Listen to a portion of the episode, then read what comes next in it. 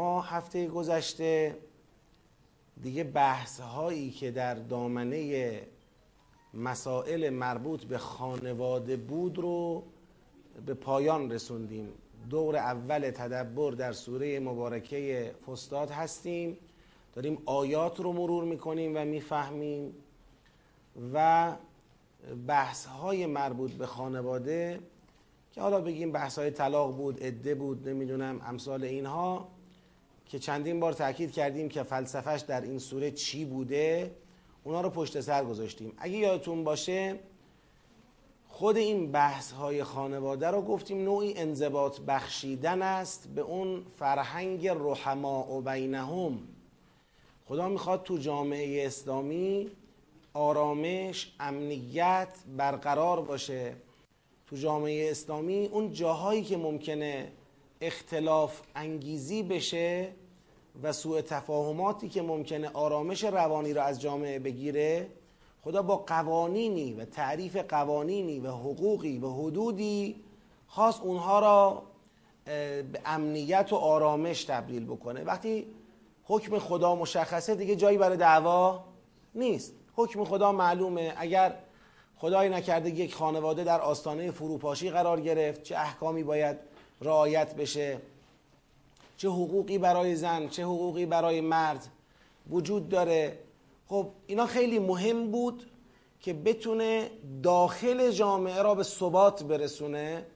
جامعه آرام با ثباته که می‌تونه فرهنگ جهاد در مقابل ظلم و جهاد در مقابل کفر رو مدیریت کنه و جلو ببره. می‌تونه پای این آرمان مهم بیسته.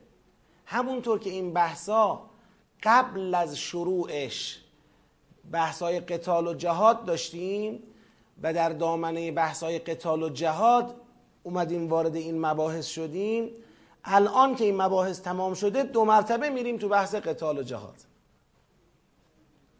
یعنی یه پرانتزی مثل یه پرانتزی مباحث مربوط به قتال و جهاد مثل یه پرانتزی این بحث های مربوط به امنیت روانی داخلی جامعه اسلامی را در بر گرفته. خود این چینش پیام داره. چرا با قتال از قتال اومدیم وارد این بحثا شدیم؟ چرا حالا که تموم شده دوباره داریم میریم وارد بحثای چی میشیم؟ قتال میشیم. این انشالله باید توی دورهای بعدی به شکل فنی بهش بپردازیم. ولی فعلا در حد اجمال تو ذهن شریفتون باشه که ما اساسا با ورود به مباحث احکام خانواده از قتال و مباحث مربوط به اون به طور کلی فارغ نشده بودیم که الان بگیم چطور شد شروع شد.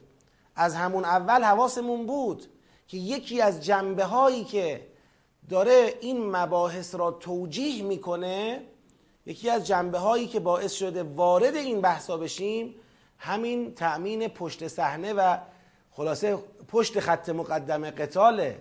باید این داخل جامعه آرام باشه با ثبات باشه.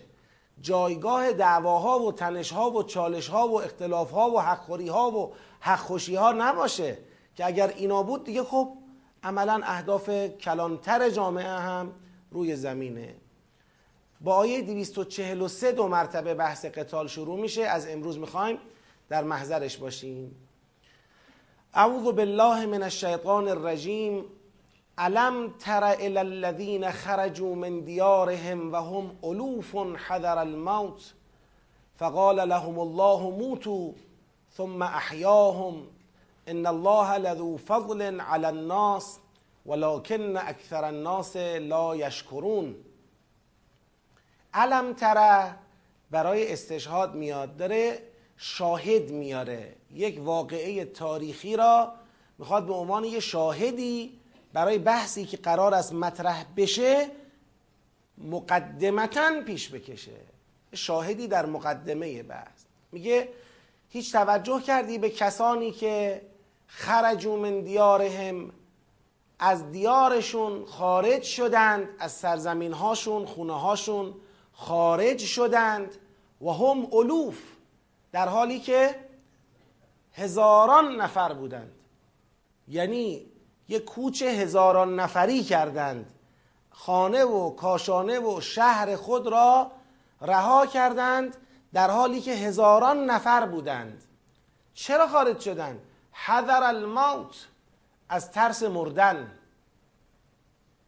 هیچ توجه کردی به این جماعتی که از خانه های خودشون از دیار و سرزمین خودشون هزاران نفر خارج شدند. هزار هزار هم الوف چندین هزار نفر خارج شدند.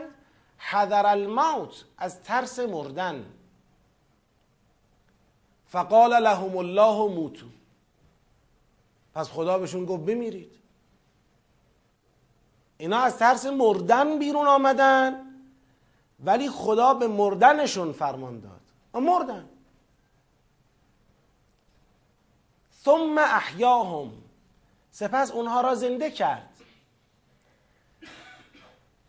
ان الله لذو فضل علی الناس. همانا خدا قطعا ذو فضل دارای فضل است. دارای کرم و بزرگواری است علی الناس بر مردم. یعنی به مردم فضل و لطف داره. ولکن اکثر الناس لا یشکرون. ولکن سلام علیکم. ولکن اکثر مردم شکر شکر فضل خدا را به جا نمیارن. خب آیه مفهوم روشنه. بذار همینجا این نکته فنی بگم. الان مفهوم روشنه یعنی درک کردیم چی شد؟ درک کردیم؟ نه هنوز. فقط ترجمه رو فهمیدیم. ببینید پس گاهی اوقات بین فهم ترجمه تا درک آیه یه فاصله ای هست. شما ترجمه رو بلدی؟ اما نمی‌دونی چی شد چی گفت.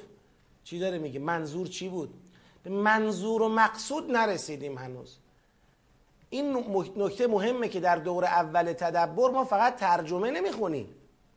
فقط ترجمه نمی کنیم داریم سعی می‌کنیم آیه به آیه به درک برسیم. جا بیفته. چی شد؟ چی میگه؟ اگر این آیه رو بخوایم با خودش به تنهایی نگاه کنیم بیش از این چیزی در نمیاد. آیه میگه یه دی هزاران نفر از مردم از ترس مرگ از شهرشون خارج شدن. خدا گفت بمیرید بعدم زندهشون کرد. خدا خیلی بزرگواره. پس باید یه مقدار به قبل و بعدم نگاه بکنیم. من قبل از اینکه به قبل و بعد آیه بخوایم نگاه بکنیم اول اشاره می‌کنم که قول مشهور چیه اینجا؟ و این قول مشهور حالا از نقلهایی به دست آمده. قول مشهور اینه که میگن بله آقا اینا یه جماعتی بودن از بنی اسرائیل که تو شهرشون وبا آمد. وبا آمد مردم همینجور داشتن میمردن. اینا از ترس اینکه نکند به خاطر وبا بمیرند از شهرشون چیکار کردن؟ هجرت کردن خارج شدن کوچ کردن رفتن. گفتن اصلا بریم یه جایی که وبا نباشه. همینطور که می‌رفتن رسیدن به یه شهری دیدن این خالی از سکنه است. نگو مردم اونجا هم از ترس وبا رفتن یا مردن.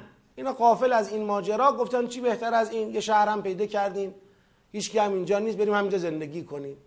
رفتن و همونجا وبا گرفتن و همشون مردن بعد سالها گذشت یه پیغمبری از پیغمبران بنی اسرائیل داشت از کنار اون شهر عبور می‌کرد.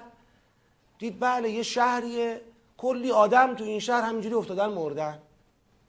ناراحت شد دلش گرفت. چیه این جریان خدایا؟ کار اینا اینجوری بود. از ترس وبا فرار کردن اومدن اینجا. اینجا وبا بود. خلاصه ما همینجا محکومشون کردیم به مرگ همینجا مردن. گفت خدایا میشه زندهشون کنی؟ اینا بالاخره برات بچه بیارن. منظور برای تو برای به عنوان بنده. بنده برات درست کنن نمی‌دونم شهرهای تو رو آباد کنن. آدمن این همه آدم حیف نیست. بعد خدا گفت دوست داری زندهشون کنم؟ گفت آره دوست دارم. بعد یه امری از خدا رسید و همه این مردم چی شدن؟ زنده شدند و سالهای طولانی دهرن طویلا. تعبیر اینه. سالهای طولانی روزگار طولانی دیگه زندگی کردن. بعد من میگم خب چشم دست شما درد نکنه. بعد آیه بعد که میگه قاتلو فی سبیل الله چیه؟ توجه کردید به اینا که از ترس وبا در رفتن یه جایی بعد اونجا وبا گرفتن مردن.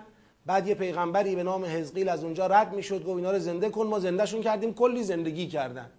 یادش به خیر. خب و قاتلو فی سبیل الله و علمو ان الله هم سمیع علیم. یعنی چی؟ حالا قاتلو را حل کردیم. سلام علیکم سلام علیکم. خیلی خوش آمدید. بفرمایید. حالا قاتلو را حل کردیم. بعدش علم تر الى الملع من بنی اسرائیل من بعد موسی اذ قالوا لنبی لهم ابعث لنا ملکا نقاتل فی سبیل الله. اصلا با همون اسلوب علم تره الى الذین خرجوا علم تره الى الملع من بنی اسرائیل. اونا خرجوا حذر الموت اینا از قالوا لنبی لهم ابعث لنا ملکن بفرمایید. نقاتل فی سبیل الله. اونا خرجوا من دیارهم. اینا میگن و ما لنا الله نقاتل فی سبیل الله و قد اخرجنا من دیارنا. خرجوا من دیارهم اخرجنا من دیارنا. علم تره علم تره خب شما چرا اینجا رو نگاه نمی کنی؟ چرا توجه به سیاق و بافت کلام نمی کنی؟ چرا با یه نقل ترجیح میدی قرآن رو معنا کنی؟ ولی با خود قرآن نه. من برمیگردم. یه بار دیگه می‌خونم. و این بار اون قول صحیح رو که به نظرم از آیات قابل استفاده و دفاعه عرض می‌کنم. اینا اگر خرجون من دیارهم و هم الوف حذر الموت. اینا جماعتی بودن از بنی اسرائیل که وقتی دشمن محاصرشون کرد بهشون حمله شد ترجیح دادن به جای رویارویی با دشمن شهر را به دشمن واگذار کنند و از ترس مرگ با وجود اینکه هزاران نفر بودن. و علالقاعده می‌تونستن در مقابل دشمن بیستن ولی از ترس مردن ول کردن و رفتن. ولش کن. نمیارزه به جون. ما جون بدیم که مثلا شهرمون رو نگه داریم ولش خرجوا من دیارهم و هم الوف حذر الموت. نکند که بمیریم. اما فقال لهم الله موتو خدا بهشون گفت بمیرید. نه اینکه در یک حادثه یه دفعه دست جمعی مردن نه خیر. خدا بهشون گفت بمیرید.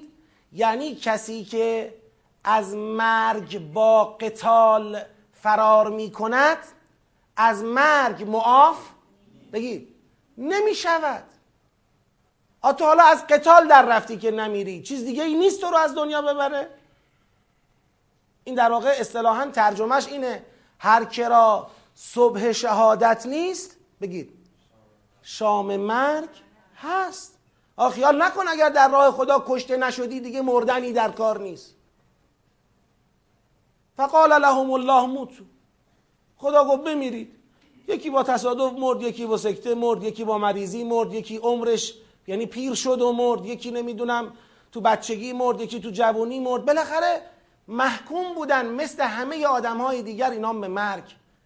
پس اینا از مرگ فرار کردند ولی از مرگ نجات پیدا نکردند. این چه فراری آخه؟ انسان بله آدم از قتال در میره که کشته نشه. خب به شرطی که دیگه نمیره. خب وقتی بعدش یه جور دیگه میمیری پس چه فراری بود؟ پس چرا ذلت را پذیرفتی؟ پس چرا شهرت را به دشمن جبار خدا وادادی وا گذاشتی رفتی؟ این چه کاری بود؟ ثم احیاهم. بعد از گذشت زمانی خدا اینا رو زنده کرد. این احیاهم این نیستش که مردن مرده هاشون خدا زنده کرد. خدا می‌خواد بگه این جامعه ای که از ترس مرگ فرار کرده و محکوم به مرگ بگید هست؟ حیات این جامعه را من بهش برگردوندم. اینجا برای ما سوال پیش میاد. خدا چجوری حیات اینها را به اینها برگردوندی؟ میگه یه لحظه صبر کن. اینجوری. کار جایی رسید که اینا به پیغمبری که داشتن برخلاف سابقه شون در گذشته از مرگ و از قتال چی کرده بودن؟ بگید. فرار کرده بودن. کار به جایی رسید که به پیغمبرشون گفتن ابعث لنا ملکا نقاتل فی سبیل الله دیگه خسته شدن از اون ذلت. خسته شدن از اون آوارگی. و به پیغمبرشون گفتن برای ما ملکی فرماندهی بگمار که در راه خدا چیکار کنیم؟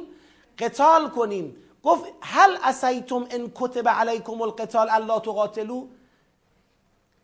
احتمال می‌دید که من حتی قتال براتون واجب بشه بازم نجنگید؟ جوابشون این بود. قالو و ما لنا الا نقاتل فی سبیل الله. چرا نجنگیم در راه خدا؟ و قد بگید. اخرجنا من دیارنا و ابنائنا ما, ما اخراج شدگانیم ما آواره شده هایی هستیم که سالهاست محکوم به ذلتیم.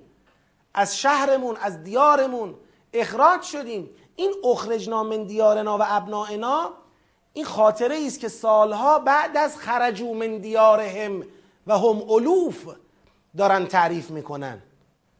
سالها بعد از اینکه از ترس مرگ و به خاطر محاصره دشمن از شهر خودشون رفتن بیرون در حقیقت اخراج شدن دیگه چون دشمن حمله کرده بود اینا گذاشتن در رفتن. این اخراجه. سالها بعد خدا زندهشون کرد. چطور زندهشون کرد؟ اومدن گفتن آره ما حاضر به چی هستیم این دفعه؟ بگید قتالیم. ان الله لذو فضل علی الناس را اینجا ببینید. ان الله لذو فضل علی الناس. حالا این بحث قتال رو بریم جلو نگاه کنید. اینا گفتن می‌خوایم بجنگیم. بعد این پیغمبر یک ملکی برای اونها گذاشت.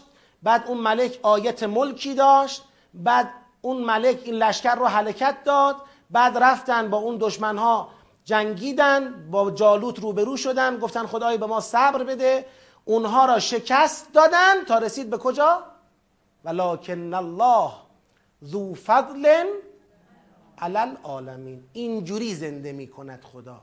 نه اینکه خدا زنده می کند یعنی اینا مرده بودن رو زمین ریخته بودن. مثلا چندین هزار جنازه رو زمین ریخته بود. یه پیغمبری اومد گفت خدای زندهشون کن حیفه. خدا گفت دوست داری؟ گاره دوست دارم. یالا پاش اینا پاشدن کلی زندگی کردن. بله.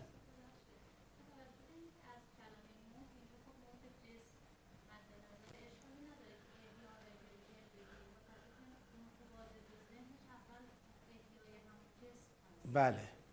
دو تا جواب داره. سوالشون اینه که خب موت موت کلمه ایه که ظاهرش در موت چیه؟ جسمه. شما الان اینجا موت رو اینجوری گرفتید انگار موت فکری فرهنگی جامعه را. خدا احیاهم یعنی از این موت فکری فرهنگی نجاتشون داد. و در واقع با قتال با پذیرش فرهنگ قتال زنده شدند. این سوال دو تا جواب تو خود قرآن داره. یک جواب این که در خود قرآن کریم موت و حیات چندین بار دیگر به معنای موت و حیات معنوی چی شده؟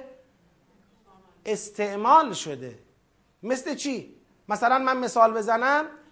فرماید که وقت ازا دعاکم لما یحییکم قبلش چی داره حسین آقا؟ اجابت کنید دعوت پیغمبر را. استجیبوا لله و الرسول ازا دعاکم لما یحییکم. دعوت خدا و پیغمبر را. اون وقتی که به شما, شما را دعوت می‌کنن که زندتون کنن. بپذیرید. نه نه اجازه من بذارید بحثم کامل شه بعد شما دو مرتبه قسم اجازه بدید من بحثم کامل شه بعد دو مرتبه قسمت دوم سوالتون رو مطرح کنید پس ما می‌خوایم بگیم استعمال موت و حیات تو قرآن به معنای معنویش کاربرد داشته استعمال داشته. این خودش نشون میده که یکی از احتمالات می‌تونه این باشه. یه بار شما می‌خواید بگید اصلا ما همچین احتمالی نداریم. اذا دعاکم لما یحییکم یا مثلا در سوره مبارکه یاسین میفرماید لینذر من کان حیا و یحق القول علی الکافرین. اونجا حی را در مقابل چی به کار برده؟ کافر. یعنی مردم دو گروهن زنده و کافر. یعنی انگار کافرها زنده نیستند از نظر خدا اینا زنده نیستند حقیقت زندگی را ندارن. این یه نکته. و لکن فی القصاص حیاتون. آدم می‌کشی. در جواب قتلی که کرده میگه این حیات است. حیات جامعه اینجا در این قتل است که شما داری انجام میدی. بگذاریم. نکته دوم. معمولا اگر منظور خدا از احیاء بعد از مرگ بحث جسمی باشه یه نمونهشو من مثال می‌زنم که ببینید قرآن چجوری با این مسئله برخورد می‌کنه. فرض کنید درباره گروهی از بنی اسرائیل که گفتن ما می‌خوایم خدا را ببینیم تو همین سوره. خب حضرت موسی علیه السلام هفتاد تاشون انتخاب کرد رفتن وایستادن از خدا خواستن که خدایا خودتو به اینا نشون بده. یه سائقه اینا رو گرفت و همه چی شدن مردن. ثم بعثناکم من بعد موتکم لعلکم تشکرون. شما را بعد از مرگتون زنده کردیم. ببینید این واقعه به عنوان یک پدیده به عنوان یک معجزه ویژه در تاریخ بنی اسرائیل چی شد؟ ثبت شد. یا جریان اصحاب کهف که رفتن 300 خورده سال خوابیدن بعد خدا اینا رو در واقع بیدارشون کرد یه چند سباهی مردم اینا رو دیدن و بعد چی شدن؟ اونا دو مرتبه از دنیا رفتن. یعنی وقایع احیاء مردگان بعد از مرگشون یا مثلا جریان حضرت عزیر اینا معجزات ویژه است که قرآن روشون مانور اعجازین میده. هزاران نفر رفتن توی شهری از ترس وبا رفتن توی شهر دیگه مردن. حالا اینجا خدا زندهشون کرده کلی زندگی کردن. خب این چی بود؟ هیچ اشاره ای قبلش بعدش چرا اینا زنده شدن؟ چی زیر سوال بود؟ با این زنده کردن به چه سوالی جواب دادیم؟ بحث خدا به معاد وصل کنه نکرده به توحید وصل کنه نکرده. خدا میگه که زنده اینا زندهشون کردیم قاتلو و قاتلو. ببینید بلا فاصله بعد از اینکه میفرماید علم تر الذین خرجوا من دیارهم و چه و چه؟ می‌رسه به اینجا. آیه بعدی بلا فاصله اینه و قاتلو فی سبیل الله یعنی اینا رو ما چجوری زنده کردیم؟ نه اینکه اینا از جنازه های پوسیده اینها زنده شد هزاران یه شهر آدم زنده شدن نه این با دعب قرآن در نحوه پرداختنش به چی؟ به مسئله احیاء بعد از مرگ نمی‌خونه که قرآن با این ادبیات بیاد یه ادبیات مثلا این شکلی بدون هیچ قبل و بعدی درباره توحید و معاد و اعجاز و پیغمبر و غیره بله یه جماعتی بودن مرده بودن زندهشون کردیم. صلوات ختم کنید اللهم صل علی محمد و آل محمد. بعدش ما اگر همین مقدار همین مقدار که بپذیریم احیاهم هم می‌تونه مادی باشه هم می‌تونه چی باشه؟ معنوی باشه. همین مقدار که بپذیریم دیگه سیاق به ما کمک می‌کنه. شما وقتی این سیاق رو میرید غیر از قاتلو فی سبیل الله غیر از منظر لذی یقرض الله قرضا حسنا بلافاصله اینجا به ابهامتون جواب داده میشه. خدایا چجوری احیا اینا رو زنده کردی؟ میگه میگه نمی‌بینی این ملع بنی اسرائیل را بعد از موسی گفتن یه پیغمبر مبعوث کن برای ما؟ ما اخراج شدیم می‌خوایم قتال کنیم. اینجوری زندهشون کردیم. زنده کردن همیشه به معنی مرده را بعد از صدها سال یا دهها سال مردن به حیات آوردن نیست. زنده کردن گاهی اوقات زنده کردن یک جامعه است از مرگی که خودش رو به اون محکوم کرده. این جامعه خودش را به یک مرگ با ذلت محکوم کرده در حالی که گریزی از مرگ نیست و می‌تونه قتال کنه حقش رو پس بگیره و اینطوری به حیات برسه. خب تموم شد؟ اینجا بازم ابهام تموم شد. خواهش می‌کنم. بفرمایید. نه. دقت کنید یه بار دیگه آیه رو می‌خونم. علم تر الی الذین خرجوا من دیارهم و هم الوف حذر الموت. اینا از ترس مرگ مرگ مادی نه مرگ معنوی. از ترس از ترس مردن در اثر جنگ. از ترس مردن در اثر جنگ به رغم اینکه هزاران نفر بودن از خانه ها و سرزمین خود چی شدن؟ خارج شدن فرار کردن. آیا این مرگی که اینا از ترسش در رفتن این مرگ اونها را نگرفت؟ فقال لهم الله موتو. چرا این مرگ اونها را گرفت؟ یعنی این کسی که از ترس مرگ ما تو قرآن عین همین مضمون رو داریم که میفرماید شما اگر از ترس مرگ از ترس مرگ به قتال نمی پردازید جلوی مردنتون رو ببینیم. کدوم سوره است؟ فکر کنم تو آل امران داشته باشین. نگاه کن اگه تونستی پیداش کنی برام بخون آیاتشو. خب؟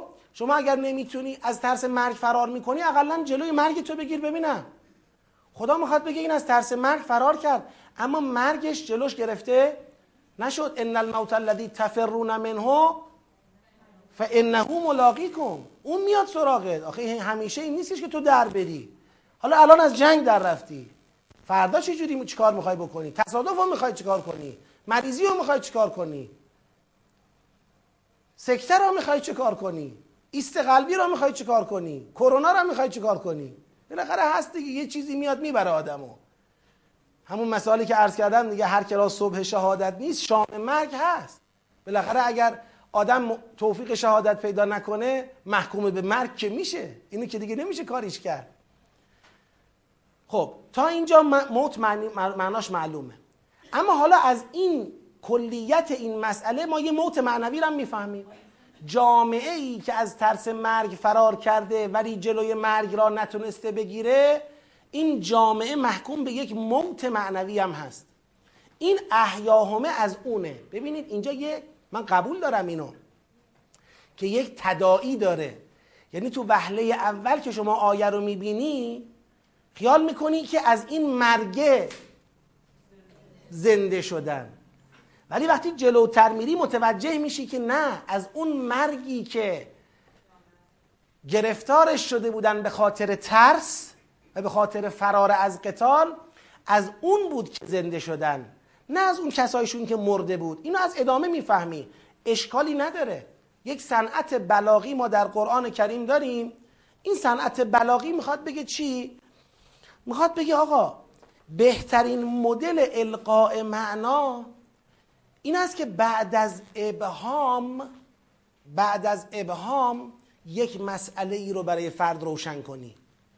خدا تو این آیه یه جوری حرف زده که شما ابهام برات پیش میاد. یعنی چی شد؟ چرا در چرا از ترس کدوم مرگ فرار کرده بودن؟ چطور مردن؟ چطور زنده شدن؟ همه اینا برات سواله. این سوال ها رو تو ادامه حل می‌کنه. حالا در ادامه با من همراه باشید. ان الله لذو فضل علی الناس ولکن اکثر الناس لا یشکرون. یعنی این احیا یک دلیل دیگه هم بگم. این احیا از چه بابی بود؟ از باب ان الله لذو فضل علی الناس یعنی یک فضل عمومی. لذو فضل علی الناس اگر احیا اینجا به معنی زنده شدن پس از مردن جسمی بوده پس باید مرتب این اتفاق بیفته دیگه. ان الله لذو فضل علی الناس.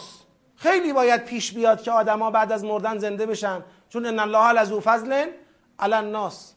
در حالی که ما می‌دونیم مردن زنده شدن بعد از مردن یه معجزه است. این روال عادی روزگار نیست که بگیم ان الله لذو فضل علی الناس.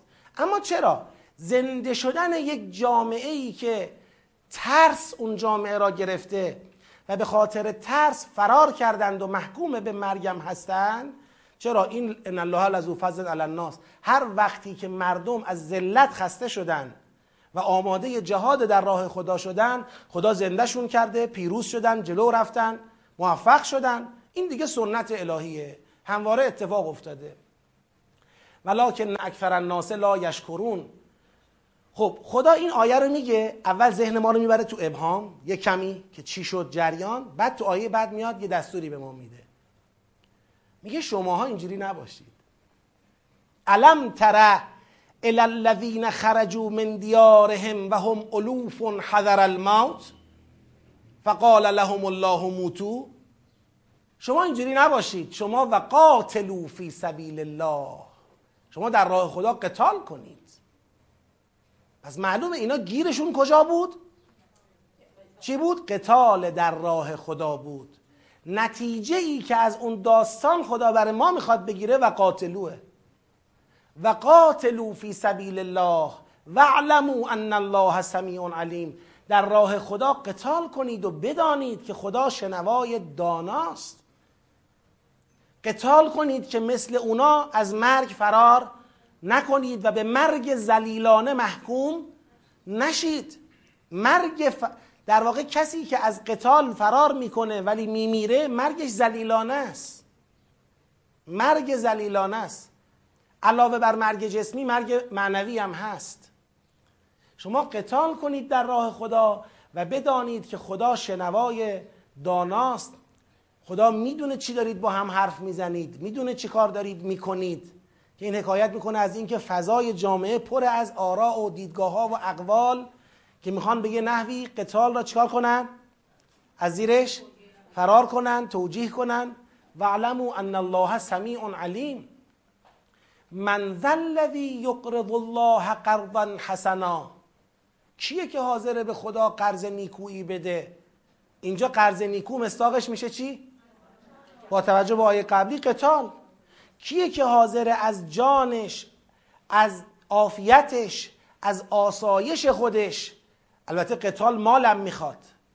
قتال جز با انفاق مال برپا بگید نمی شود تا سلاح نباشه سپر نباشه اسب نباشه. نمی‌دانم پشت پشت جبهه مردم و خانواده رزمندگان تأمین نباشن. قتال پا نمی‌گیرد. لذا اینجا من الذی یقرض الله قرضا حسنا هم شامل جان هم شامل ماله ولی در راستای چیه؟ در راستای قتاله. چه کسی است که حاضر است به خدا قرض بدهد قرضی نیکو؟ به خدا قرض بدهد من قبلا هم گفتم بعضیا قرضن حسنا را تو قرآن خیال می‌کنن قرضن حسنه همون قرض الحسنه ماست. قرض الحسنه ما یکی از مصادیق قرض الحسنه قرآن است. قرض الحسنه تو قرآن عنوانی است که شامل تمام موارد انفاق فی سبیل الله می شود. انفاق جان انفاق مال انفاق مال چه به شکل بلاعوض چه به شکل قرض. فرق نداره. همه را شامل میشه. و اینجا منظور از قرض الحسنه قرض دادن برای برپایی قتال است. من ذا یقرض الله قرضا حسنا فیضاعفه له اضعافا کثیره تا خدا این رو برای او مضاعف کند مضاعف یعنی چی دو برابر کند یه بار یه بار دو برابر کند اضعافا کثیرتن یعنی بسیار چندین بار به تعداد بسیار زیاد خدا دو برابر کند. یعنی شما در راه خدا فرض کنید دادی یه میلیون بکندش دو میلیون چهار میلیون هشت میلیون 16 میلیون 32 میلیون 64 میلیون 128 میلیون 256 میلیون. برو بالا. همینجوری هی مرتب این رو چکار کنه؟ مضاعف مضاعف مضاعف. یعنی سرمایه گذاری یعنی یه بار شما یه انفاق در راه خدا می‌کنی خب خدا میگه آقا یه گندم دادی 700 تا من بهت میدم تموم شد. یه بار میگه یضاعفه له اضعافا کثیره این سرمایه گذاریه تو تا داری نفس می‌کشی بعد میمیری میری. من رو این کار می‌کنم برات. بعد پست میدم. تو اون وقتی که بهش احتیاج داری بهت برمیگردونم. اون وقت یه دفعه می‌بینی عجب. شما یه انفاقی کردی که پیش خودت چیز خاصی هم شاید نبوده ولی چقدر زیاد شده. غیر قابل تصور. تو دنیایی که دنیای ابدیته تو جهانی که جهان ابدیته چقدر احتیاج بهش داری؟ والله یقبض و یبسط. یعنی خدا انفاقی را که در راهش می‌کنی قرضی را که به او می‌دهی از تو چه می‌کند؟ قبض می‌کند می‌گیرد و یبسط. و اون رو چه می‌کند؟ بست و گسترش می‌دهد. قبض می‌کند قرضی را که به او می‌دهی قبض می‌کند می‌گیرد و یبسطو و بستو گسترش می‌دهد. و الیه ترجعون. و چون به سوی او برگردونده میشید پس خیلی خوبه که پیش او چیکار کنید؟ سرمایه گذاری کنید. یه بار آدم پیش کسی سرمایه گذاری می‌کنه که ممکنه دیگه دستش به او نرسه. یکی از ریسک ها تو سرمایه گذاری ها همینه. آقا من الان می‌خوام سرمایه بذارم یه جایی برام کار کنم همواره یکی از ریسک ها اینه که شاید دیگه دستم به این آدم نرسه و نتونم سرمایه با سودش از او چیکار کنم؟ تحویل بگیرم. خب شما سرمایه گذاری وقتی پیش خدا می‌کنی بالاخره به سوی او برمیگردی و در همون موقعی که به نزد او میری او برای شما سرمایه چند برابر شده ات را بهت پس میده دیگه. و الیه ترجعون. دقت بکنید. تو یقبزو و یبسوتو بعضی ها اینجوری معنی کردن. یقبزو یعنی تنگ می‌گیرد. یبسوتو یعنی باز می‌کند بست می‌دهد. به نظر نمی‌رسه معنای مناسبی برای این آیه باشه. چون تو این آیه مصداقی برای تنگ گرفتن نداریم. مگر کسی بخواد بگه تنگ می‌گیرد؟ همین که تو قرض میدی به خدا گویا خدا الان تو دنیا بر تو چیکار کرد؟ تنگ گرفت. بعد یبس تو تو قیامت مثلا. نه در حالی که فرهنگ قرآن این نیستش که قرض دادن باعث بشود که خدا بر ما چه کند؟ تنگ بگیرد. نه. یقبزو یعنی قبض کند. تحویل می‌گیره رسید میده. ما چرا به قبض میگیم؟ مثلا طرف که پولو می‌گیره میگیم قبض بده. چرا به اون رسیده میگیم قبض؟ رسید یعنی شاهد این که پول دست من آمد. قبض شد. لذا میگن توی هر معامله یه قبض و اقبازی وجود داره. یعنی شما باید کالا رو به دست طرف برسونی اون باید بگیره بگه گرفتم. اطمینان حاصل بشه از اینکه آنچه در راه خدا شما دادی وصول شد. و الله یقبضو یعنی وصول می‌کنه می‌گیره رسید میده. آقا این رسید و یبسط و بستش میده. پیش نخواهد اومد که یه وقت تو قیامت ما بگیم خدا یادته من فلان وقت یه دو تومن برای مثلا احیاء فرهنگ قرآن و قتال و غیره انفاق کردم در راه تو میگه کی؟ رسید داری؟ میگه مثلا بابا من خودم دادم. آ نوشتید؟ ملائکه؟ آ فلانی تو نوشتید. اینجوری نیست. یک بزو. شما تو هر خلوتی هم که هر مقداری از مال یا جان را در راه خدا انفاق بکنی تو درگاه خدا و دستگاه خدا گم نمیشه. او قبض می‌کنه و یبسطو و بستش میده و الیه ترجعون. خب پس این آیه پشتیبانی می‌کنه از آیه قاتلو.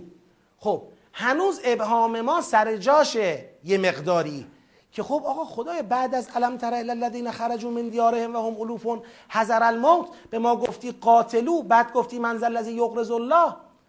خب چی بود اون جریان؟ ما نفهمیدیم. گفتی ثم احیاهم. نمی‌دونم. ان الله لذو فضل و از این حرفا شد. میگه گوش بده بهت بگم. علم تر الی الملع من بنی اسرائیل؟ این ملع کیان؟ سلام علیکم. این ملع ملع یعنی جماعت چشم پر کن. ملع از یملعو یملعو پر بودنه پر کردنه جماعتی که وقتی در کنار هم قرار می‌گیرن چشما رو پر می‌کنه. برای همین خیلی ها گفتن ملع اشراف و اعیان یک جامعه ای را میگن چی؟ ملع خواص یک جامعه ای را میگن ملع اما خب در اینجا علت اینکه اینا ملعند چیه؟ علت اینه که همه یک صدا هستن که می‌خوایم در راه خدا چه کنیم؟ قتال کنیم مثل اینکه جماعتی از این شهر مرده بلند شدن و گفتن که ما حاضریم در راه خدا قتال بکنیم این شد ملع پیشتاز شدن اومدن جلو اعلان حضور کردن اعلان آمادگی کردن. یه توجه کردی به این ملعی از بنی اسرائیل من بعد موسی که این حکایت بعد از حضرت موسی بود. اذ قالوا لنبی لهم اون وقتی که به پیغمبری که برای اونها بود گفتند. پیغمبرشون هم گفتن حضرت اشمعیل بوده. اشمعیل هم عبری اسماعیله. حضرت اشمعیل. به ایشون گفتن ابعث لنا ملکن یک فرمانروایی برای ما انتخاب کن ابعثم که میگه یعنی ببین از بین ما یه بهترینی را پیدا کن او را برانگیز به فرمان روایی ما پس معلوم پیغمبر داشتن ولی پیغمبرشون فرمان روای جنگی نبود فرمان روای جنگی نبود که بتونه جنگ را اداره بکنه چرا؟ چون جامعه ای بودن که دیگه بیخیال چی بودن؟ بیخیال قتال بودن. فقط پیغمبران در بین اونها نقش احکام خدا را می‌گفتن و اینا ولی دیگه جامعه محکوم به مرگ بود از نظر بحث قتال. یه پیغمبری داشتن به او گفتن خب خودت چه نمی‌تونی؟ ولی یه, پیغ... یه فرمان روایی مبعوث کن از بین ما انتخاب بکن که او ما زیل فرمان روایی او نقاتل فی سبیل الله. در راه خدا چیکار کنیم؟ قتال بکنیم. قال این پیغمبر به اونها گفت هل عسیتم؟ این نکته رو بگم. در ادامه همین داستان می‌رسیم به این جایی که دو مرتبه پیغمبری و فرمانروایی با هم چی میشه؟ جمع میشه. کجا جمع میشه؟ حضرت داوود. یعنی تا قبل از این مقطعی بود که پیغمبر بودن فرمانروا نبودن. اینجا که این مردم پشیمان شدن گفتن فرمانروا مبعوث کن او تالوت را مبعوث می‌کنه. تالوت میشه فرمانروا تحت نبوت حضرت اشماعیل جناب تالوت میشه فرمانروا میرن میجنگن جالوت را شکست میدن تو جریان جنگ داوود می‌زنه جالوت را می‌کشه. داوود خدا هم پیغمبری میده هم فرمانروایی دوتا رو با هم دوباره جمع می‌کنه. فرماندهی. فرماندهی؟ آره ولی خب در ملک به نظر می‌رسه یه ملاحظه ای هست. یعنی خدا دارد اون یه چیزی بالاتر از صرف امارت. امیر بودن امیر لشکر بودن امر می‌کنه و امرش چیه؟ باید چی بشود؟ اطاعت بشود. اما در ملک بودن یک مقامی بالاتر از این فرض شده که این صاحب نفوذه یعنی کلمش نافذه. لذا ببینید جناب تالوت تو همین جریان میاد اینا رو می‌خواد رد کنه از اون نهره ان الله مبتلیکم به نهر. یعنی یک نفوذ اینجوری داره داره بر علاوه بر اینکه جنگ را مدیریت می‌کنه داره فر فرایند هدایت انسانها رو هم مدیریت می‌کنه. می‌خوام بگم ملاحظه داره که خدا نگفته امیر. اینا نگفتن اب اصلنا امیرن مثلا نقاتل فی سبیل اب اصلنا ملکن.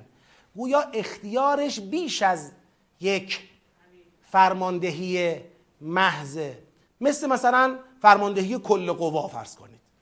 شما یه بار یه امیر سرلشکر فلانی داری یه بار فرمانده کل قوا داری. فرمانده کل قوا فقط کارش نظامی نیست. یه چیزی فرا ورای اون جز اختیاراتشه. لذا فکر می‌کنم همون کلمه فرمان روا مناسب تر باشه برای این مقام.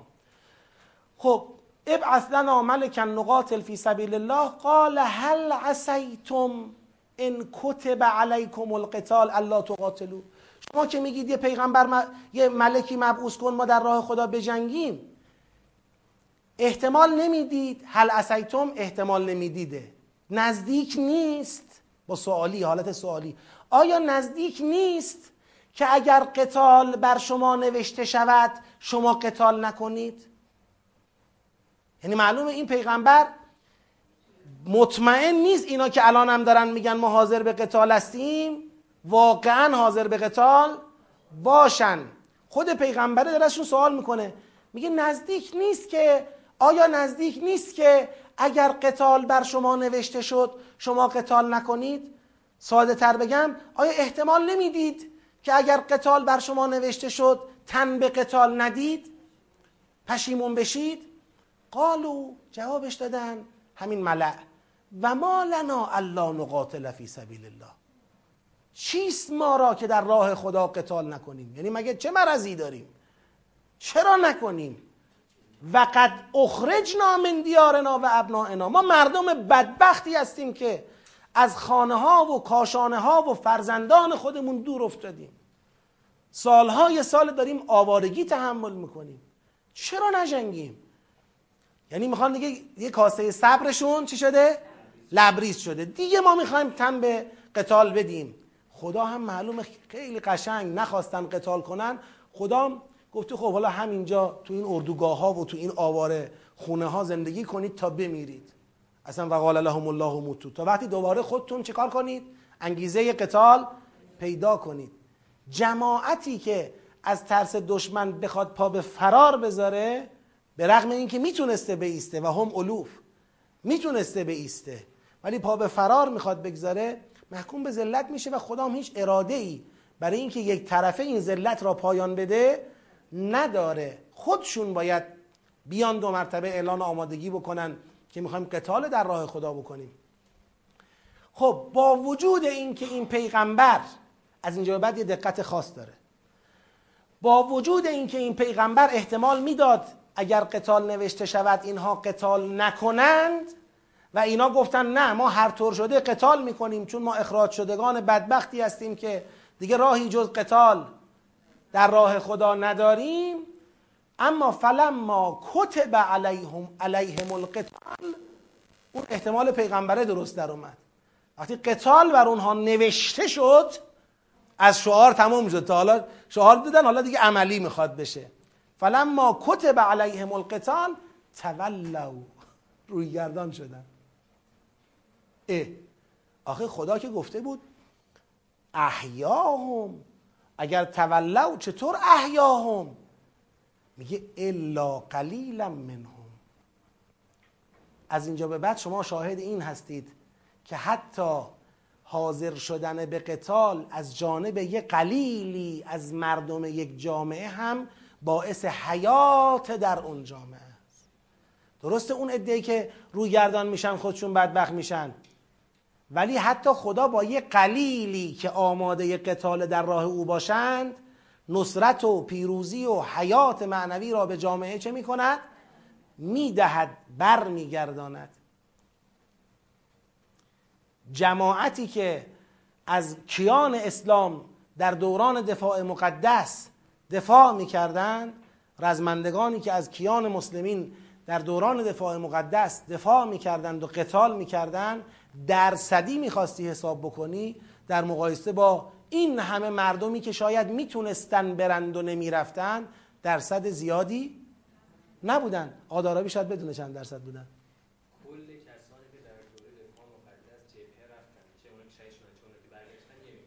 یه میلیون از چند میلیون نفر؟ مرداش می‌شد 22 میلیون. حالا از اون 22 میلیون حداقل میشه گفت 10 میلیونشون. می‌تونستن که برن. 8 میلیونشون 5 میلیونشون حتی تا 3 میلیون شما بیا. یه میلیون از سه میلیون. یعنی از سه چهار پنج نفری که می‌تونسته بره چند نفر رفتن؟ ولی با همون جمعیت قلیل خدا عزت را و حیات معنوی را تو جامعه چیکار کرد؟ تضمین کرد جاری کرد. اون احیاهمی که اونجا خدا فرموده با وجود تولع اتفاق میفته به خاطر کی؟ به خاطر این قلیلا منهم. بله والله علیم بالظالمین. اونایی که وظیفه قتال داشتند و انجام ندادن ظالمن و خدا نسبت به ظالمان آگاهه. البته می‌دونید قتال واجب چیه؟ کفاییه دیگه. اگه یه وقتی جبهه ها پر نیاز نیست دیگه خب قتال بر کسی فرض نیست. حالا من نمی‌خوام اینجا صحبت کنم. حالا یه کسی کار دیگری انجام می‌داده قتال کفایی بوده نوبت به اون نرسیده کار به اون ندارم. فرض ما تو اون است که شما بر شما فرض است بری به قتال به جنگ ولی نمیری. روی گردان میشی از ترس دوباره از ترس مرگ روی گردان میشی. والله علیم بالظالمین و قال لهم نبیهم. خب از اینجا به بعد می‌خواد این مجمل را توضیح بده. این اجمال داستانه. اجمال این بود که اینا آمدن گفتن یه, پی... یه فرمان روا بذار برای ما. بجنگیم او گفت احتمال میدم این کار رو نکنید. گفتن نه حتما این کار رو انجام میدیم. ولی عملا انجام ندادن به جز یه قلیلی. چی بود ماجرا؟ چطور شد جز یه قلیلی بقیه روی گردان شدن؟ یه گوش کنید. ماجرا رو توضیح میده و قال لهم نبیهم. پیغمبرشون بهشون گفت ان الله قد بعث لكم طالوت ملکا. اینا به پیغمبر گفتن اب لنا. پیغمبر میگه کی بعث لکم؟ الله. چون پیغمبر با وحی کار می‌کنه دیگه. علت پیغمبر بودنش همینه. پس معلومه تالوت یه فرمانده جنگی عادی نیست. یه فرمانده جنگی است که خدا به واسطه حضرت اشمعیل او را انتخاب کرده. خدا انتخاب کرده. شاخه از ولایت را او داره. نه فقط تو جنگ. ان الله قد بعث لكم طالوت ملکا خدا برای شما طالوت را به عنوان فرمان روا مبعوث کرد.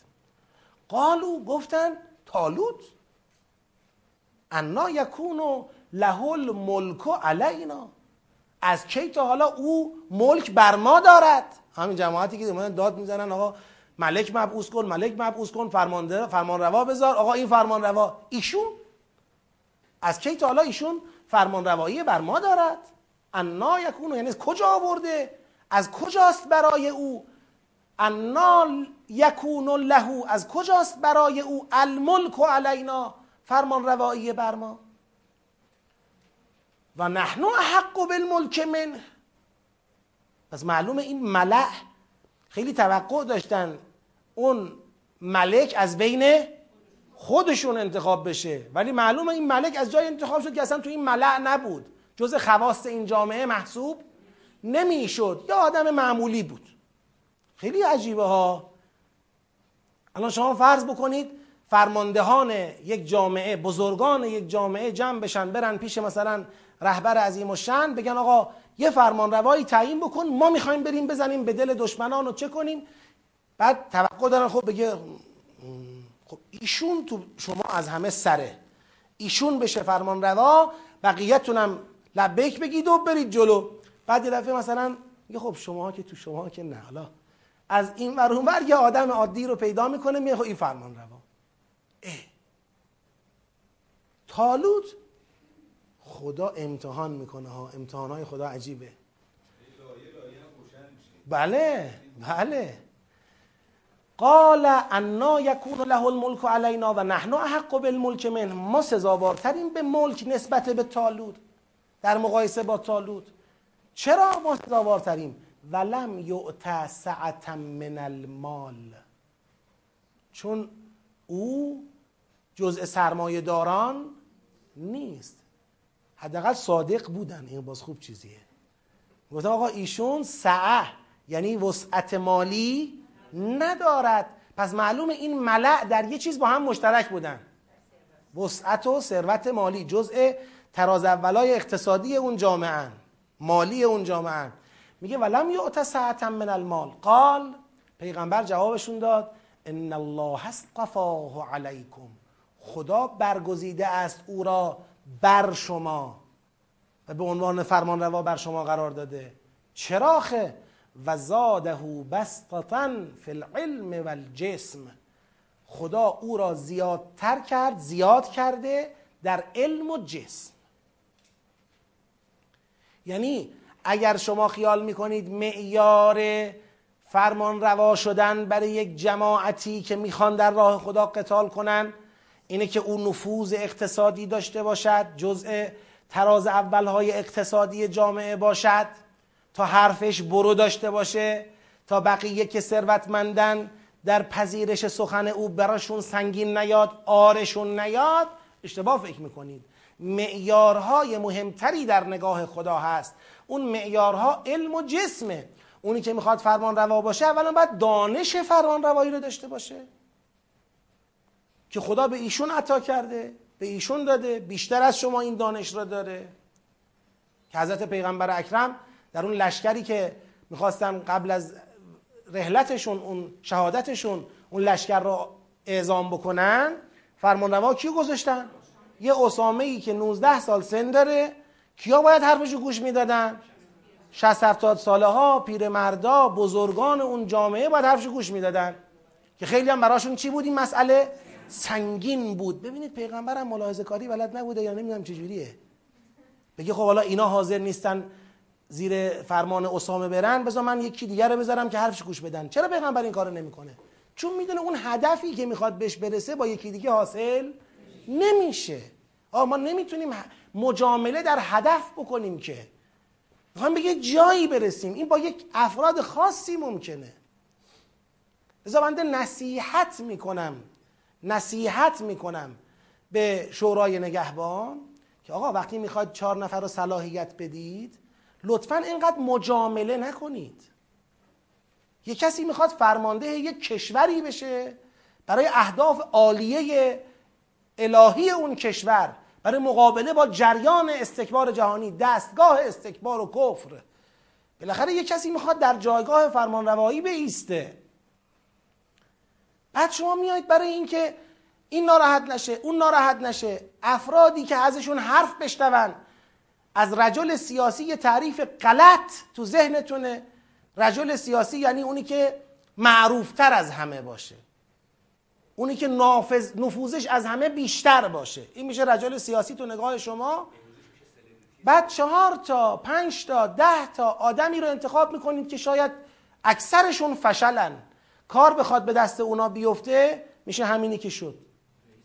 میشه همینی که میشه.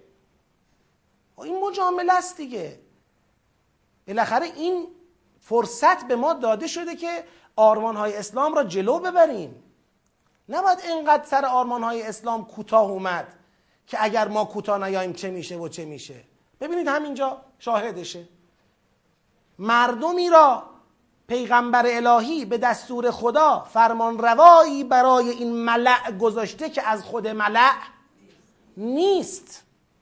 از خود این جماعت نیست و این جماعت مایل به اطاعت از او نیست. ولی خدام نمیاد بگه بله از باب مسلحت یکی از اینها را بگذاریم. نه مسلحت چیه؟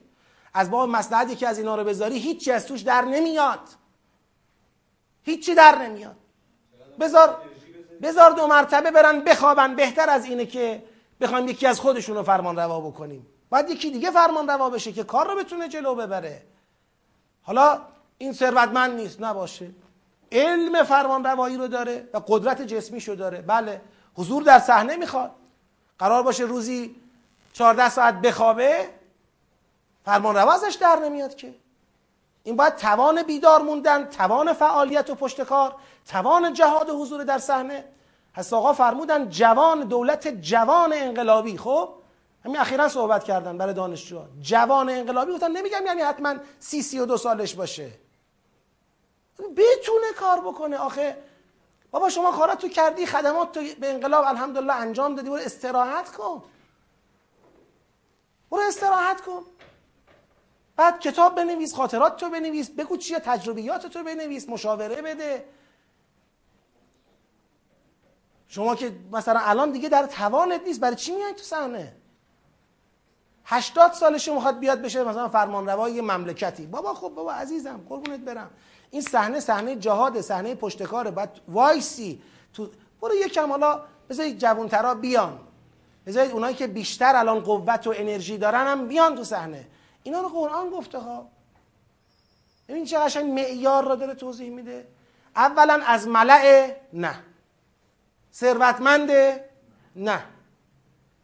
پس معلومه که یه آدم عادیه ولی علم فرمان روایی و توانش رو دارد. بله مثل, مثل سردار قاسم سلیمانی که هست آقا تو همون صحبتشون فرمودن گفتن ما که میگیم جوانگرایی نمیگیم هر کس که سنش رفت بالا دیگه جوان نیست. و اگه ده سال دیگه ما قاسم سلیمانی بود من همونجا میذاشتمش. ده سال دیگه هم اگر ایشون بودند بازم من تو همون سمت ایشون رو ابقا می‌کردم. چرا؟ چون درسته که ریشش سفید شده بود ولی از یه جوان مجاهد سرزنده ای که تو میدان خدا داره میدوه جوانتره.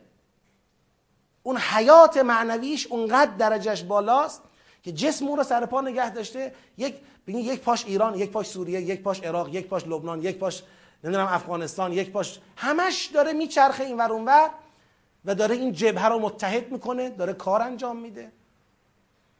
از لذا در معیار مثلا جسم لزوما جوان سنی مطرح نیست بلکه جوان روحیه جوان توانایی جسمش بکشه این کار را.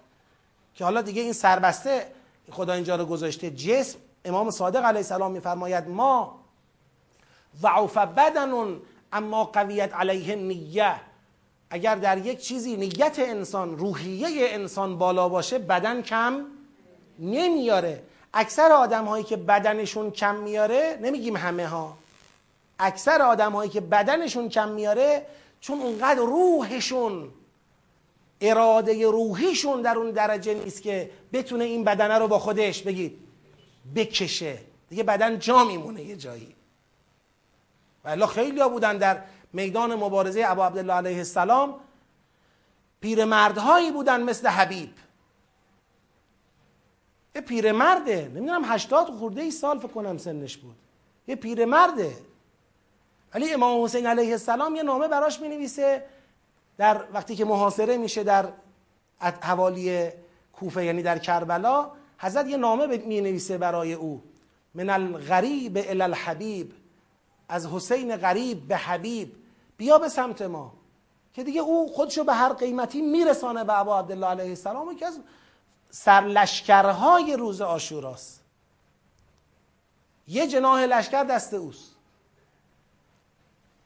خدایا اینطوری ما را جوان نگهدار تا زمانی که زنده ایم و تا زمانی که نفس ما میره و میاد بتونیم در راه تو جهاد کنیم.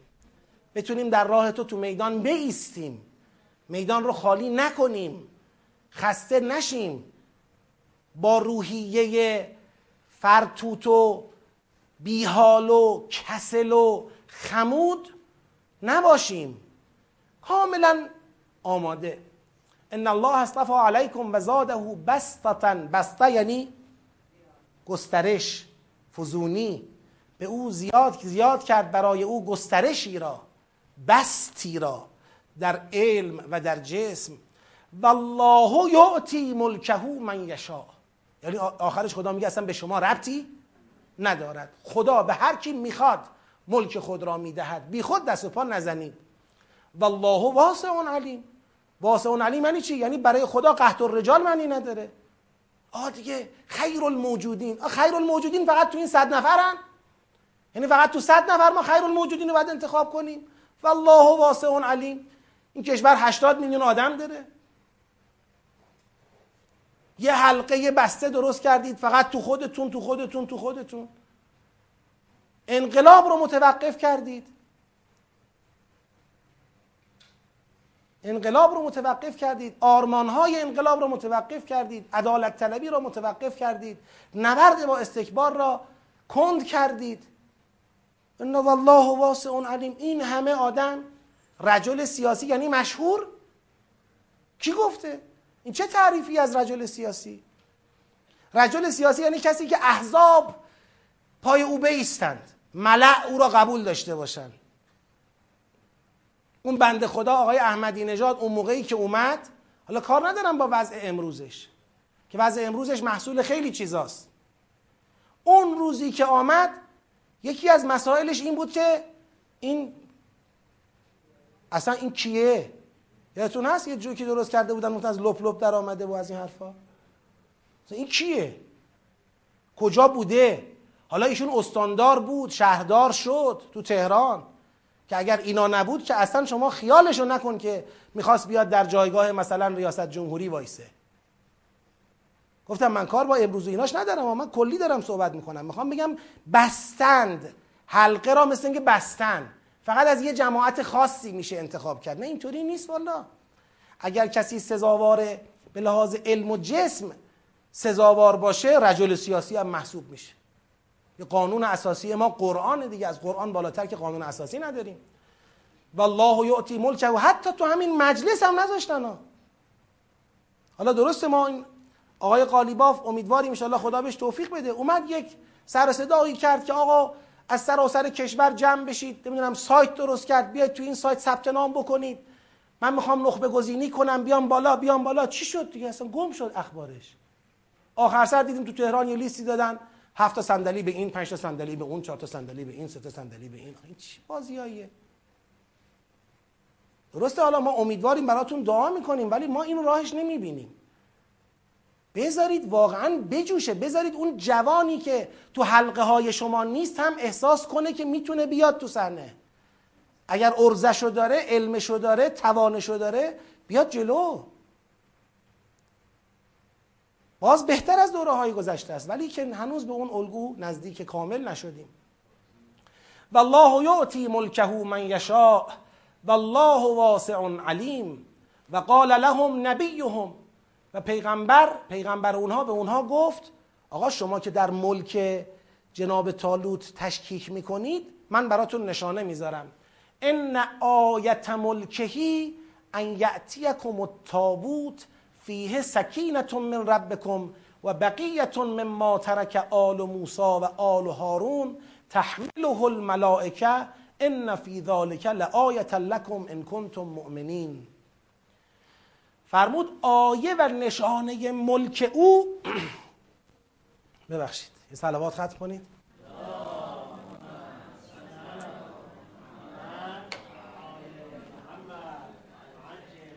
آیه و نشانه ملک او این است که تابوت می آید به سوی شما.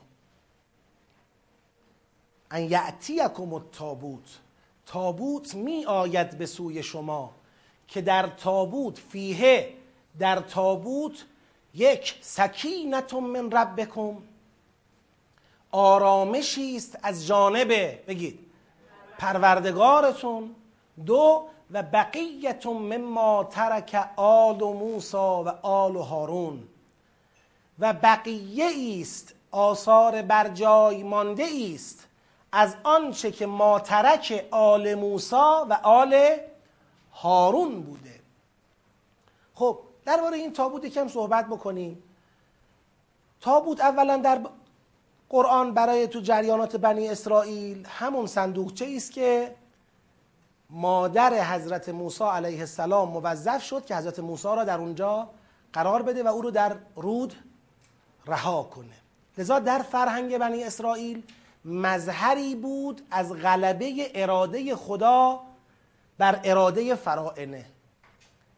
فرعون تصمیم به قتل موسی داشت ولی خدا با یه تابوتی که اصلا با یه صندوقچه ای که توقع نمی‌رفت بتونه عامل نجات موسی علیه السلام باشه او را حمل کرد تو خود قصر کی؟ فرعون. همونجا به سرپرستی خودش به سرپرستی خود فرعون موسای خود را بزرگ کرد. چه معجزه عظیمیه این. یه وقتایی آدم به چشم داستان بهش نگاه می‌کنه رد میشه. ولی چه معجزه عظیمی است. خدا توی صندوقچه ای اون کسی را که اون همه کشته شدن که این کشته شود اون را روانه می‌کنه تو قصر همون آدمی که دنبال قتل اینه. اونو می‌کنه پدرخوانده این. یا اینجوری. اینجا بزرگش. حالا نونشو بده. نونشو تو بده.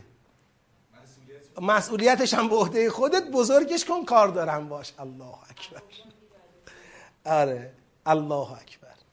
لذا تابوت تو فرهنگ بنی اسرائیل خیلی چی بود؟ یعنی به یک سمبل و نمادی از قدرت و اراده خدا و قهر و قلبه خدا بر دشمنانش تبدیل شده بود.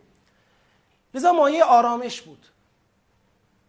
آره در نقلهای بنی اسرائیلی آمده که این تابوت تا قبل از یه سالی در بین بنی اسرائیل بود.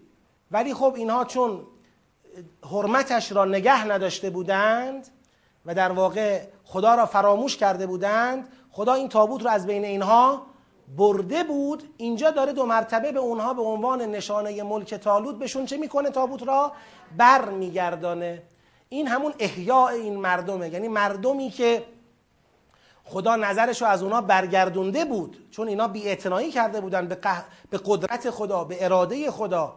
الان که حاضر به قتال شدن خدا تابوت را برمیگردونه به اینها. میگه ببینید تو این تابوت هم آرامشی است از جانب پروردگارتون. دلارامتون کنه به ملک تالوت. نگران این نشید که آقا تالوت مثلا شاید نتونه فرمان روایی کنه آرامتون کنه. و البته بقیتون مما ترک آل موسا و آل هارون. آثار بر جای مانده ای از آل موسا و آل هارون که گفته شده حالا در نقل ها گفته شده که مثلا اون الواحی که حضرت موسی علیه السلام رفته بود به کوه تور و از خدا گرفته بود اونجا کتیبه هایی به او داده بودند. حک شده بود. اون الواح عصای موسی علیه السلام و بعضی از این آثار نبوت و پیغمبری موسی و هارون که در بین آل اونها بود تا سالیانی تو این تابوت ولی با تابوت رفته بود غیب شده بود. اونا برگشت. سکینتون من ربکم و بقیتون من ما ترک آل موسی و آل هارون. این تابوت چجوری میاد؟ تحمله الملائكة. یعنی شما نگاه می‌کنی فکر می‌کنی کسی زیر تابوت نگرفته. ولی کیا گرفتن؟ ملائکه گرفتن. اینجوری.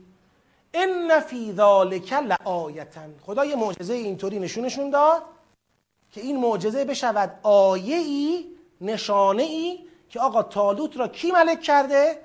خدا ملک کرده. دیگه شما در ملک بودن تالوت شک و شبهه نکنید. ان فی ذالک لآیه لکم ان کنتم مؤمنین در این آیه است برای شما اگر مؤمن باشید. خب دیگه حالا نمی‌دونم وارد این قصه بشم یا نه. بشم؟ برم جلو؟ یه آیه دیگه برم. فلما فصل طالوت بالجنود. وقتی طالوت لشکر رو حرکت داد. فصله یعنی لشکر رو از جای خودشون جدا کرد و در مسیر جهادی که باید می‌رفتن اونا رو چکار کرد؟ حرکت داد. فلما فصل قالوت بالجنود قال گفت ان الله مبتلیکم به نهر آی لشکر خدا امتحان کننده شماست. مبتلیکم یعنی امتحان کننده شماست با یک نهری. معلومه اینا تو راه به یه نهری برخوردن که با این نهر قرار چی بشن؟ امتحان بشن. فمن شرب منه فلیس منی چه امتحانی؟ هر کس از این نهر بنوشد از من نیست. فلیس منی این امتحان وقتی امتحانه که اینا تشنه باشند یعنی اینا تشنه هستند. نهرم زلال جلوشون داره میره اما امتحان الهی اینه نباید از این نهر بنوشید. آقا می‌خوایم بریم بجنگیم. رمق می‌خواد جون می‌خواد توان می‌خواد. دیگه آب دیگه حداقلشه دیگه. سلام علیکم رحمت الله دیگه آب بخوریم دیگه. فمن شرب منه فلیس منی. می‌دونید فلسفه این امتحان چیه؟ آخر این آیه میاره صبره. آقا کسی که می‌خواد در مقابل دستگاه ظلم و جور جالوت با اون دبدبه و شوکت و جبروت ظاهری بیسته باید یک امر آزموده شده ای در وجود او باشد به نام صبر. لذا نگاه کنید. بعدش هم که میره جلوتر فلما برزول جالوت و جنوده قالو ربنا افرق علینا صبرن اینجا والله مع الصابرین. پس این ابتلای صبره. آقا تشنت می‌دونم ولی اینجا باید تمرین صبر کنید. ابتلا یعنی این. تمرین صبر. هر کی از این آب بنوشد از من نیست. یعنی چون صبرشو نداره. می‌تونی بر تشنگیت غلبه کنی؟ وایسا. آقا لبم خشکه. اتشه آبه. وایسا. می‌تونی اگر پس بعد از عبور از نهرم می‌تونی جلوی جالوت وایسی. نمی‌تونی دیگه زمینگیر میشی. معلومه اونورم نمی‌تونی دیگه. یه امتحان قبل از وقوع در صحنه. ان الله مبتلیکم به نهر فمن شرب منه فلیس منی. و من لم یطعمه فانه منی. کسی که لب به اون نزند تعامی از اون برنگیرد یعنی تعم نچشد حتی. و من لم یطعمه کسی که نچشد فانه منی. پس او از من است. الا من اقترف غرفتا بیده مگر اینکه به اندازه همین یک کف دست همین یک کف دست آبی را بنوشد که دیگه شرب صدق نمی کند. شرب دیگه نیست که بگیم سیراب شد. یک کف دست آبی را. تموم. الا همینقدر پس معلومه همراهان خود تالوت دو گروه میشن. یه گروه اون پیشتازان و ممتازانی که لم یطعمه حتی حتی به قدر یک کف دست. اینا خب پیشتازانن اون ممتازینن. یه گروه هم اونایی که نه نخوردن. نمیشه صدق نمی‌کنه که نوشیدن. یه کف دست همچی آبی رو به دهن بردن اینا هم هستن. اینا هم در رتبه بعدی همراهان تالوت علیه السلام قرار می‌گیرن. پس میشه تالوت ممتازین لشکرش گروه بعدی تو لشکرش. بعد اونایی که خورده باشن خورده باشن چی؟ اینا لیس منی. خب چی شد؟ فشربو منه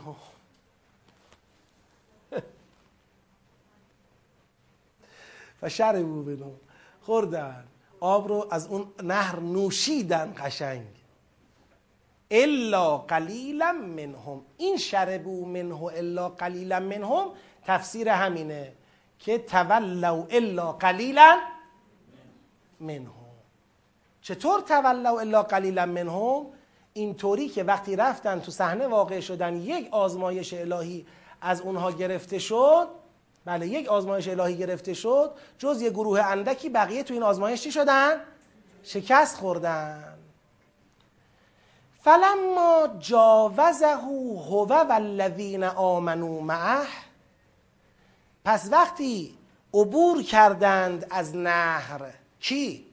تالوت و مؤمنانی که همراهش بودند اینجا یه سوال پیش میاد تو این عبور آیا دیگه اونایی که خوردن دیگه عبور نکردن موندن این ور نهر. فقط تالوت رفت با اونایی که از این آب ننوشیدن یا فقط بگید یک کف دست نوشیدن. آیا منظور از الذین آمنو معهو ایناییه که لم یطعمه الا من اقترف غرفه. اینا رد شدن یا همه رد شدن؟ جواب شما کدومه؟ همه رد شدن. چرا؟ ادامه. اگه بعد نگاه کنیم قالو لا طاقت لنا. ببین وقتی رد شدن یه گروه گفتن ما نمی‌تونیم بجنگیم. یه گروه گفتن کم من فعت قلیلت غلبت فعتا کثیره. پس معلومه همه رد شدن. خب اگه همه رد شدن چرا میگه والذین آمنو معه؟ چرا با این تعبیر؟ که تعبیر تشریفیه دیگه تکریمه یک جور. والذین آمنو معه. چون خدا می‌خواد اشاره کند به این که همه رد شدن ولی همه رد نشدن.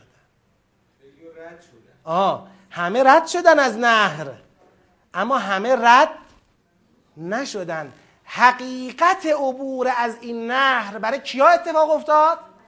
برای مؤمنانی که همراه تالوت بودن اتفاق افتاد. این صنعت ایهامه. یعنی داره در دل یک سخنی یه معنایی را اشراب می‌کنه قرار میده به ذهن شما القا می‌کنه. شما اولا نگاه می‌کنی جاوزه هو و الذین آمنو معه قالوا لا طاقت قال الذين يظنون می‌فهمی؟ همه رد شدن. از این نهره عبور کردن همه. چون دو گروه شدن بعدش. خب مؤمنان حقیقی که لم یطعمه یا فقط اقترف غرفتن به یده که نمیرن اون طرف بگن لا طاقت لنا اليوم به جالوت و جنوده که در مقابلشون یه گروه دیگه که یظنون انهم ملاق الله. اینا بگن کم منفعت قلیله. پس معلومه اینایی که یظنون انهم ملاق الله اینا کدوما بودن؟ من لم یطعمه الا من اقترف غرفه ها بودن. اینایی که گفتن لا طاقت لنا کیا بودن؟ فمن شرب منه اینا بودن. پس اینجا همه عبور کردن. پس چرا خدا با تعبیر الذین آمنو معهو ذکر می‌کنه این عبور را؟ فلما جاوزه هو والذین آمنو معهو چرا با این تعبیر ذکر می‌کنه؟ خدا می‌خواد بگه درسته به ظاهر همه عبور کردند ولی در حقیقت اونایی که از این نهر خورده بودند جا موندند. همینجا جا موندن هزاری که اون طرف حضور فیزیکی دارن ولی دیگه حضور ارادی حضور قلبی حضور آماده برای پیکار بگید. ندارن. فلما جاوزه هو والذین آمنوا معه قالوا لا طاقت لنا اليوم بجالوت و جنوده. یه گروه گفتن امروز ما طاقتی در مقابل جالوت. جالوت فرمانده لشکر کفار بود. و جنود او نداریم. لا طاقت لنا. ما طاقت نداریم. چرا گفتن لا طاقت لنا؟ چون صبر نداشتن چون امتحان صبر قبلی رو باخته بودن. اینا نمی‌تونستن اینجا احساس کنن می‌تونن. حالا اشاره هم می‌کنه ها. از سخن گروه بعدی معلوم میشه که اینا به چه خاطر این حرف رو می‌زدن. قال الذين يظنون انهم ملاق الله اما اونایی که باور داشتن با خدا ملاقات می‌کنن این باور در حد زنم باشه کار می‌کنه. قبلا در آیه 47 48 توضیحش رو دادم. اونایی که باور داشتن با خدا ملاقات می‌کنن اونا گفتن کم من فعتن بگید. قلیلت غلبت فعتا کثیرتا به ازن الله. پس معلوم شد این گروه اول چرا گفتن لا طاقت لنا؟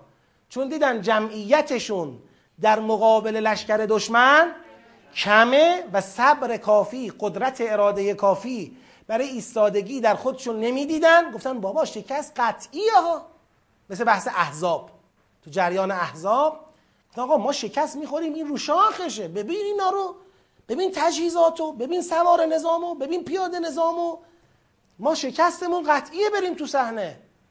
خب قبلا تالوت پیش بینیش کرده بود مبتلی کن به نهر. اما اون گروهی که اونجا پیروزمندان اون امتحان بودن و یظنون انهم ملاق الله بودن اینا گفتن خب زیادن که زیادن. چه بسیار جمعیت اندک که بر جمعیت فراوان چه کرده؟ غلبه کرده به ازن الله به ازن خدا. و الله مع الصابرین و خدا با صابران است. آقا ما صبر کردیم ما امتحان صبرمون رو پس دادیم. اینجا وای میستیم ولی بازم دست به دعا میشیم. و لما برزو لجالوت و جنودهی وقتی رفتن رو در رو شدن این گروه این قدرتمندان این پیروزمندان اینایی که یظنون انهم ملاق الله.